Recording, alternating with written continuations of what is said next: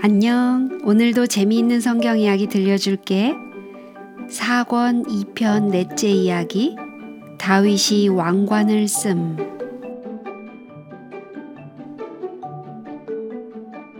다윗이 골리앗을 죽인 지 15년이 흘렀어요. 그 대부분의 시간을 다윗은 장인 사울을 피해 다니느라 보내버렸어요. 지금 그의 나이는 30이 되었어요. 이스라엘 백성들은 어느 누구 할 것 없이 다윗을 아끼고 사랑했어요. 유다에 사는 백성들에게는 이미 왕으로 기름 부음을 받았어요. 그리고 한동안 사울의 아들에게 충성을 바치기로 했던 이스라엘 사람들에게도 지금은 왕이 된 거예요. 이에 이스라엘 모든 장로가 헤브론에 이르러 왕에게 나아오매 저희가 다윗에게 기름을 부어 이스라엘 왕을 삼으니라. 얼마나 기쁨이 넘친 대관식이었을까요? 얼마나 놀라운 축하 행렬이었겠어요? 그 주위의 어느 나라에서도 이렇게 훌륭한 대관식을 본 적이 없었어요.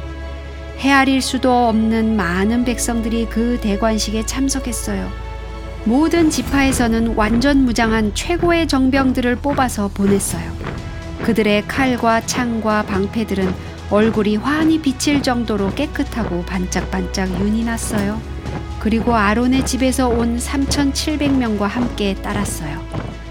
그 다음에는 베냐민 사람들이 3,000명이었는데 그 지파 사람들 중 대부분은 전에 사울을 섬겼었으며 지금까지도 섬기는 사람이 있었어요. 끝도 없는 긴 행렬의 맨 앞에는 방패와 창을 든 유다 자손 6,800명이 늠름하게 걷고 있었어요. 뚜벅 뚜벅 뚜벅 여러분들도 가히 상상할 수 있을 거예요.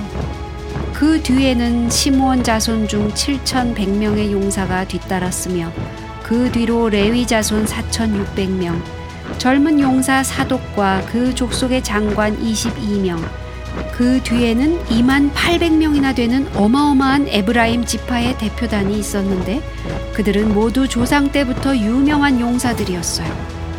그 뒤에는 문하세 반 지파 중에서 만 8천 명이 따라왔는데 그들은 모두 다윗을 왕으로 세우려고 하는 사람들이었어요. 그 다음에는 200명의 경험이 풍부한 노장들이 이사갈 지파에서 왔는데 그들은 시대를 잘 알며 이스라엘이 마땅히 행할 길을 아는 사람들이었어요.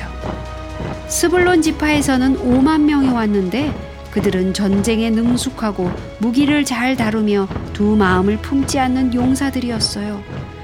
납달리 지파에서는 장관 천명과 방패와 창으로 무장한 용사가 3만 7천 명이었어요.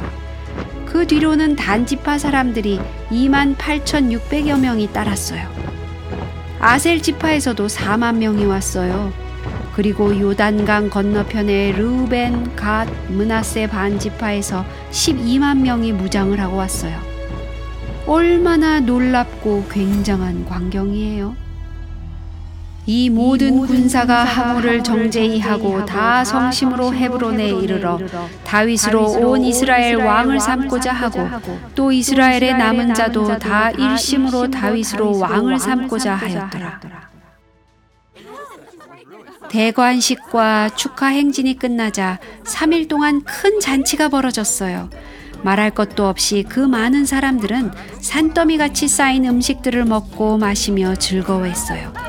성경은 헤브론 근처에 사는 지파들이 그 음식들을 준비했다고 말했어요.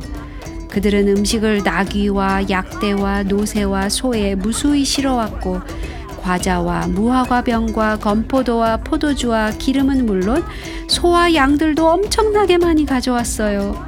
모든 사람들은 행복과 기쁨에 넘쳐 있었어요. 이스라엘 방방곡곡에 기쁨이 넘쳐 흘렀어요. 다윗의 다스림은 이렇게 놀랍고도 훌륭하게 시작되었어요. 잔치에 참석한 그 많은 사람들 중에는 다윗이 사울에게 쫓겨다닐 때 그를 옆에서 도와주었던 특별한 친구들도 몇 있었어요.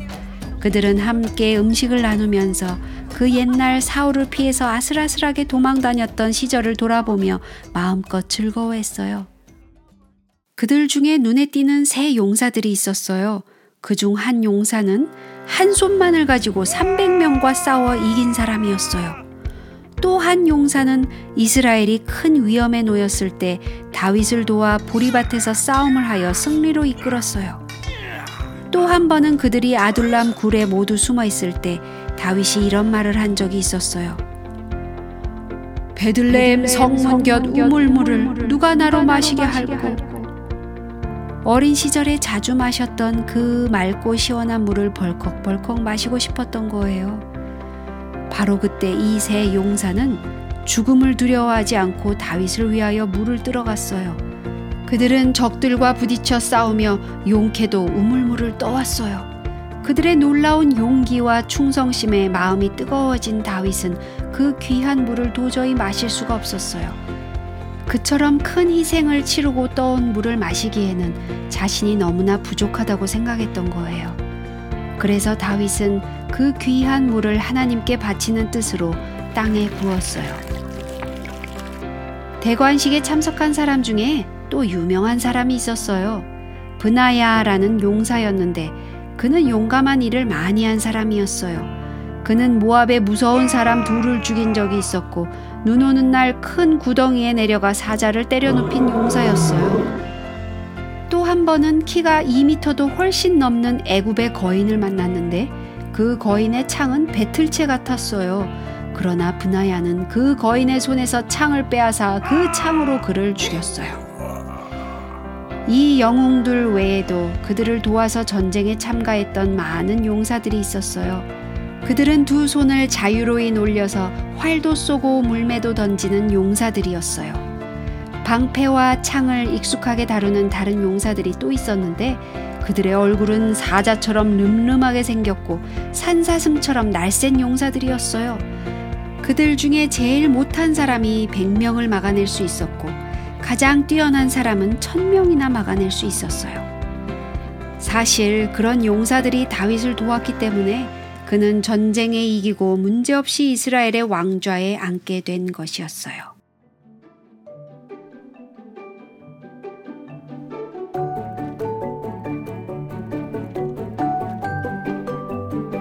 오늘 이야기는 여기까지야. 다음에 또 재미있는 성경 이야기 들려줄게. 안녕.